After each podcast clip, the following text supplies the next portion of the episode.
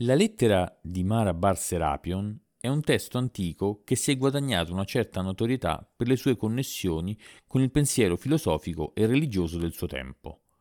Tuttavia, questa fonte è avvolta da un velo di incertezza e dibattito. Buongiorno, sono Massimiliano, uno dei ricercatori dei dormienti di Efeso, e vi do il benvenuto nel terzo podcast sulle fonti storiche dei Gesù nei primi secoli.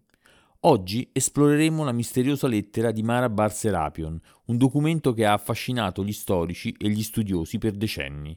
Ci addentreremo nei dettagli di questa lettera, esaminando le ragioni che hanno portato a dubitare della sua autenticità e dell'origine dell'autore. Esploreremo il contesto storico e culturale in cui la lettera è stata scritta, cercando di comprendere meglio le motivazioni che potrebbero aver spinto alla sua creazione. Analizzeremo infine le prove e gli argomenti presentati da studiosi che hanno sollevato interrogativi sulla sua genuinità, valutando l'attendibilità dei riferimenti storici e filosofici contenuti nella lettera stessa.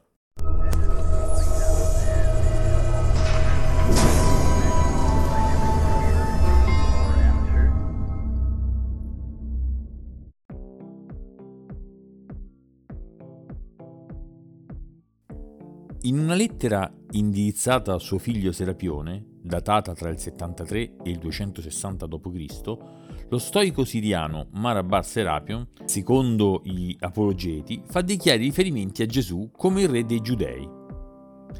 Ma andiamo in ordine. Per iniziare, chi erano gli stoici? Questa filosofia nasce ad Atene intorno al 300 a.C. da Zenone di Cizio, Egli sosteneva le virtù dell'autocontrollo e del distacco dalle cose terrene, portate all'estremo, come mezzi per raggiungere l'integrità morale ed intellettuale.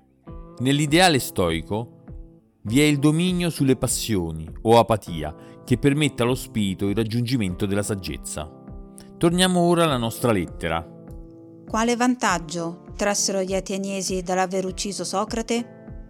Ne ottennero carestia e morte o gli abitanti di Samo per aver bruciato Pitagora? In un momento tutto il loro paese fu coperto dalla sabbia. O i giudei per il loro saggio re. Da quel tempo fu sottratto loro il regno. Dio vendicò giustamente la saggezza di questi tre uomini.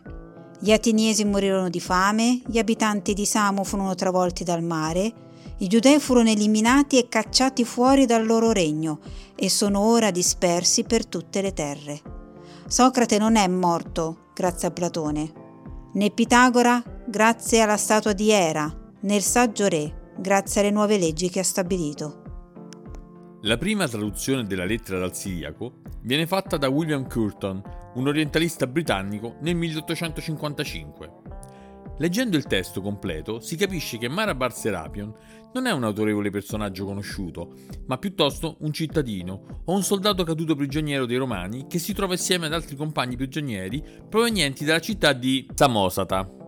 Il manoscritto, se autentico, sulla base di argomenti interni, potrebbe essere stato quindi scritto subito dopo il 70 d.C. o dopo la rivolta di Bar Kokhba nel 132-135 d.C. Come abbiamo letto, la lettera parla di un re saggio dei giudei che non viene ascoltato e non condannato a morte, evento invece che viene chiaramente espresso nel caso di Socrate e Pitagora. Da questo potremmo dedurre che non è stato ucciso questo saggio re, ma solo non ascoltato.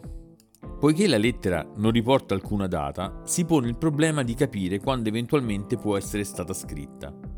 Curton sostiene nelle sue note che l'autore potrebbe scrivere nel periodo immediatamente successivo al 70 d.C., al massimo verso la fine del I secolo d.C. Ma la lettera presenta anche un certo numero di incongruenze. Se effettivamente Socrate venne condannato a morte dagli ateniesi e i suoi insegnamenti ci sono stati tramandati da Platone, risulta poco chiaro quale sia l'episodio storico con la carestia e la peste provocate dalla morte di Socrate.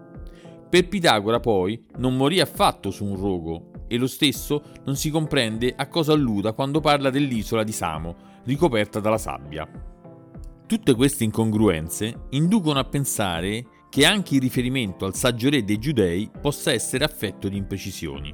Per esempio, se davvero si riferisce a Gesù, Nel testo non si precisa che egli fu condannato a morte da Pilato, sebbene per denuncia dei giudei che lo avevano consegnato. Lo stesso Curton ha provato a dare spiegazioni a queste incongruenze. Sulla base delle considerazioni di Curton potremmo quindi datare la lettera tra il 72 e il 200 d.C. Curton scrive poi, in una nota, che gli oracoli sibillini avevano predetto la distruzione di Samo, poi riferimento ad un grande terremoto che si verificò nel Medio Oriente al tempo del regno di Augusto e che potrebbe aver danneggiato Samo, una piccola isola di 468 km2. L'allusione all'acqua che ricoprì l'isola, nel testo di Mara, potrebbe essere la descrizione di un grande maremoto che danneggiò gravemente l'isola. Sulla morte di Pitagora le testimonianze antiche non sono concordi. Sappiamo che Pitagora e la sua scuola furono ferocemente perseguitati. Curton cita Diogene Lerzio e la tradizione secondo cui la casa in cui si trovavano Pitagora ed alcuni seguaci venne data alle fiamme. Il maestro riuscì a salvarsi, ma poco dopo si suicidò sopraffatto dal dolore per aver perso i propri amici, che erano tutti morti nell'incendio, per aiutare Pitagora a salvarsi. Potrebbe essere questo il racconto a cui si riferisce la lettera. Scuro riferimento alla statua di Uera o Giunone per i romani è interpretato da Curton come la statua che i romani eressero in onore di Pitagora, quando ricevettero l'ordine dall'oracolo di Delfi di erigere statue al più coraggioso e al più saggio dei greci.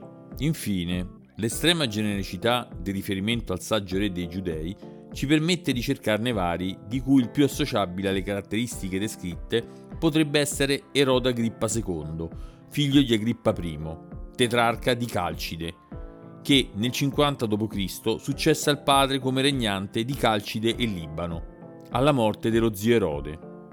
Egli, nella sua lungimiranza, rimosse il gran sacerdote Anano dopo le lamentele degli abitanti di Gerusalemme. Nella rivolta giudaica del 66 d.C. tentò inutilmente di indurre gli ebrei alla resa.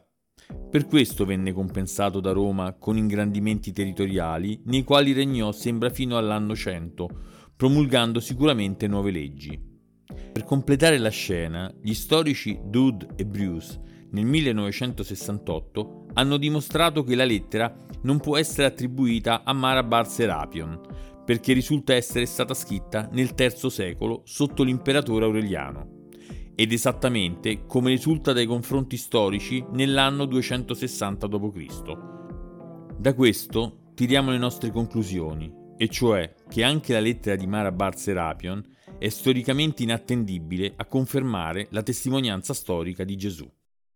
Noi siamo i dormienti di Efeso e vogliamo solo che tu inizi a fare e farti domande, perché è nella domanda la chiave di tutto, non nella risposta in sé per sé.